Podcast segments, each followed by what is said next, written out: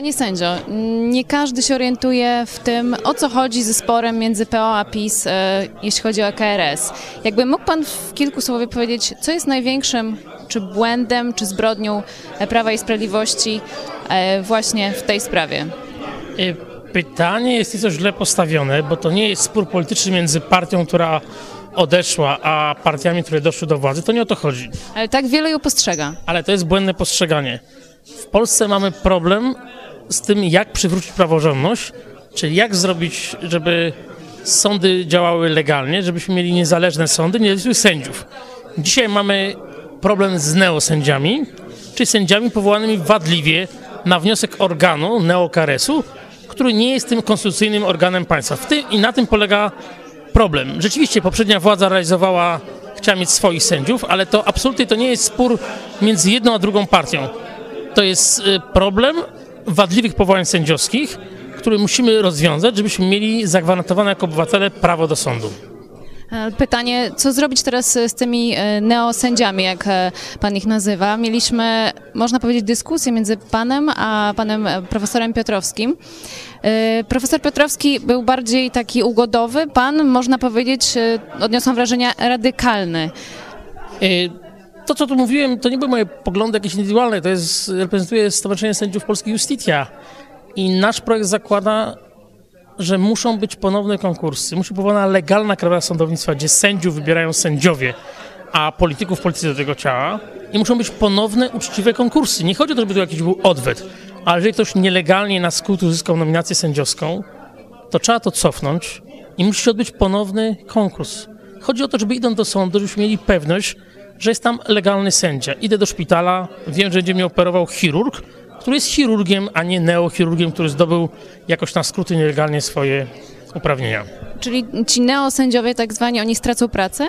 Nie, jeżeli ktoś był sędzią wcześniej rejonowym, a awansował do sądu okręgowego, staje się na powrót sędzią rejonowym i nie usuwamy go jako sędziego. Natomiast jeżeli ktoś był adwokatem czy prokuratorem i stał się sędzią, no to musi z sądownictwa odejść. Tak, te, takie osoby tak. Mam pytanie jeszcze odnośnie prokuratury, bo media donosiły, że Zbigniew Ziobro e, w jakiś sposób zabetonuje, mówiąc e, kolokwialnie, prokuraturę. E, Czy Stowarzyszenie Justitia mm, też tak postrzega ten problem, że nie będzie się udało odpolitycznić prokuratury? To znaczy, to nawet nie tylko jest nasz głos, ale prokuraturę trzeba uczynić apolityczną i niezależną. Są na to sposoby, a tutaj jakby takim głównym głosem środowiska, bo my oczywiście popieramy jako Justitia e, reformę prokuratury, żeby była apolityczna, ale niezależni prokuratorzy ze Stowarzyszenia Lex Super Omnia przygotowali kompletny projekt ustawy o prokuraturze, która przywraca niezależność prokuratorom, a przede wszystkim docelowo rozdziela te funkcje, żeby na czele prokuratury nie stał polityk, czyli minister sprawiedliwości, tylko stał niezależny prokurator generalny. Czy profesor Bodnar, obecny minister sprawiedliwości, e, pochyli się nad, e, nad tym projektem? Czy jest e, zapoznany z nim? Jestem przekonany, że tak.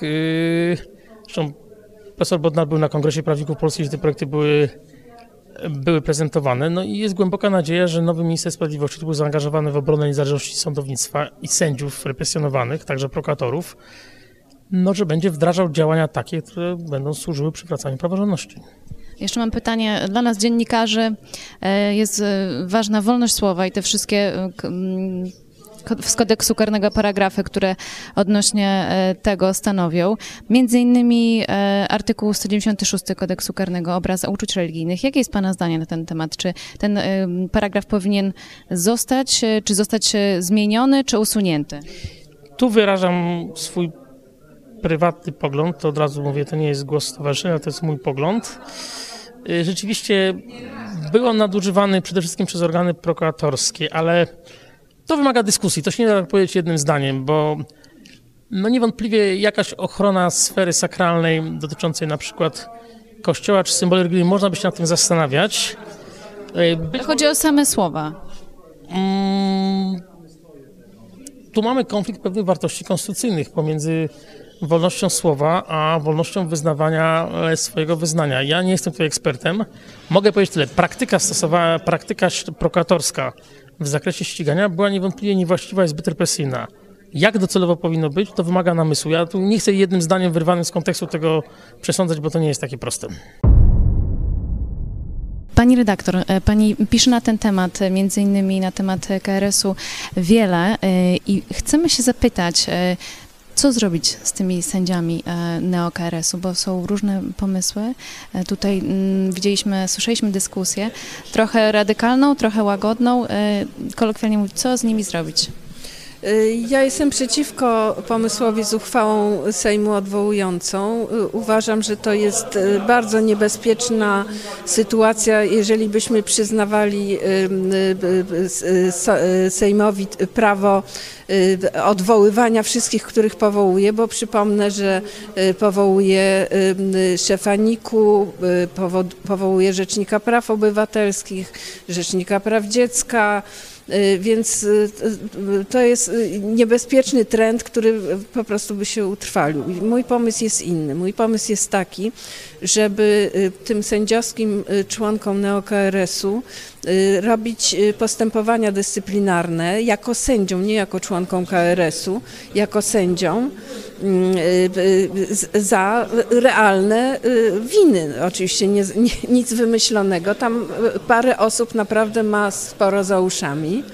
Y, I moim zdaniem, y, jeżeli na przykład ktoś y, y, zostałby y, wydalony z zawodu, y, y, y, y,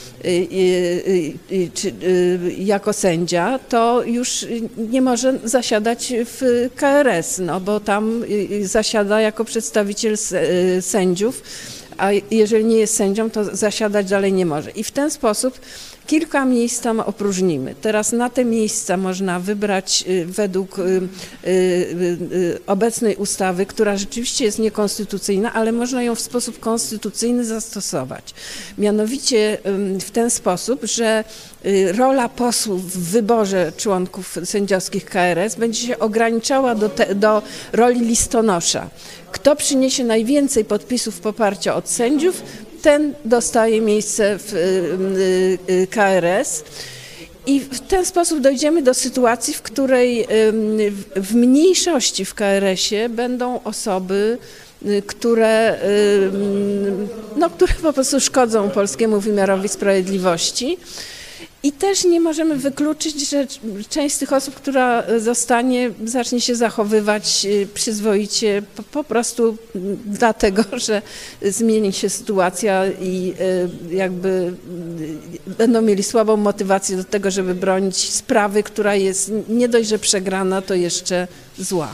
Jeszcze chciałam dopytać o prokuraturę, e, bo wiemy, że została, można powiedzieć, upolityczniona przez Prawo i Sprawiedliwość. E, Czy Pani zdaniem powinno to się e, odwołać, że minister sprawiedliwości nie będzie prokuratorem generalnym? Jak właśnie odpolitycznić prokuraturę, tak faktycznie? Ja byłam y, chyba pierwszą dziennikarką, dziennikarzem w Polsce, który pisał o konieczności i to y, 20 lat temu y, rozdzielenia tych dwóch urzędów ministra i prokuratora. I y, oczywiście uważam, że tak y, to powinno być zrobione. Póki co nie może być, ponieważ nie zgodzi się na to y, prezydent, który musiałby, bo to trzeba zrobić ustawą, ustawy podpisać. Natomiast y, y, y, dwie rzeczy. Po pierwsze, pan Zbigniew Ziobro, przenosząc wiele swoich kompetencji na prokuratora krajowego, w pewnym sensie dokonał takiego rozdzielenia.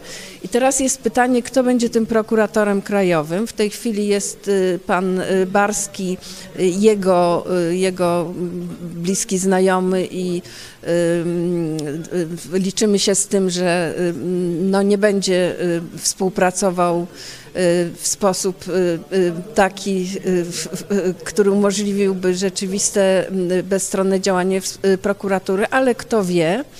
Natomiast y, y, mamy nowego prokuratora generalnego, którym jest minister sprawiedliwości Adam Bodnar i myślę, że ponieważ on jednak też y, ma uprawnienia i jest zwierzchnikiem pana Barskiego, to myślę, że będzie mógł wiele złych rzeczy neutralizować. No i musimy poczekać do końca kadencji pana Andrzeja Dudy na urzędzie prezydenckim i po prostu naprawić to prawo. Jest już bardzo dobry projekt napisany przez Lex Superomnia, przez y, organizację pro, prokuratorską.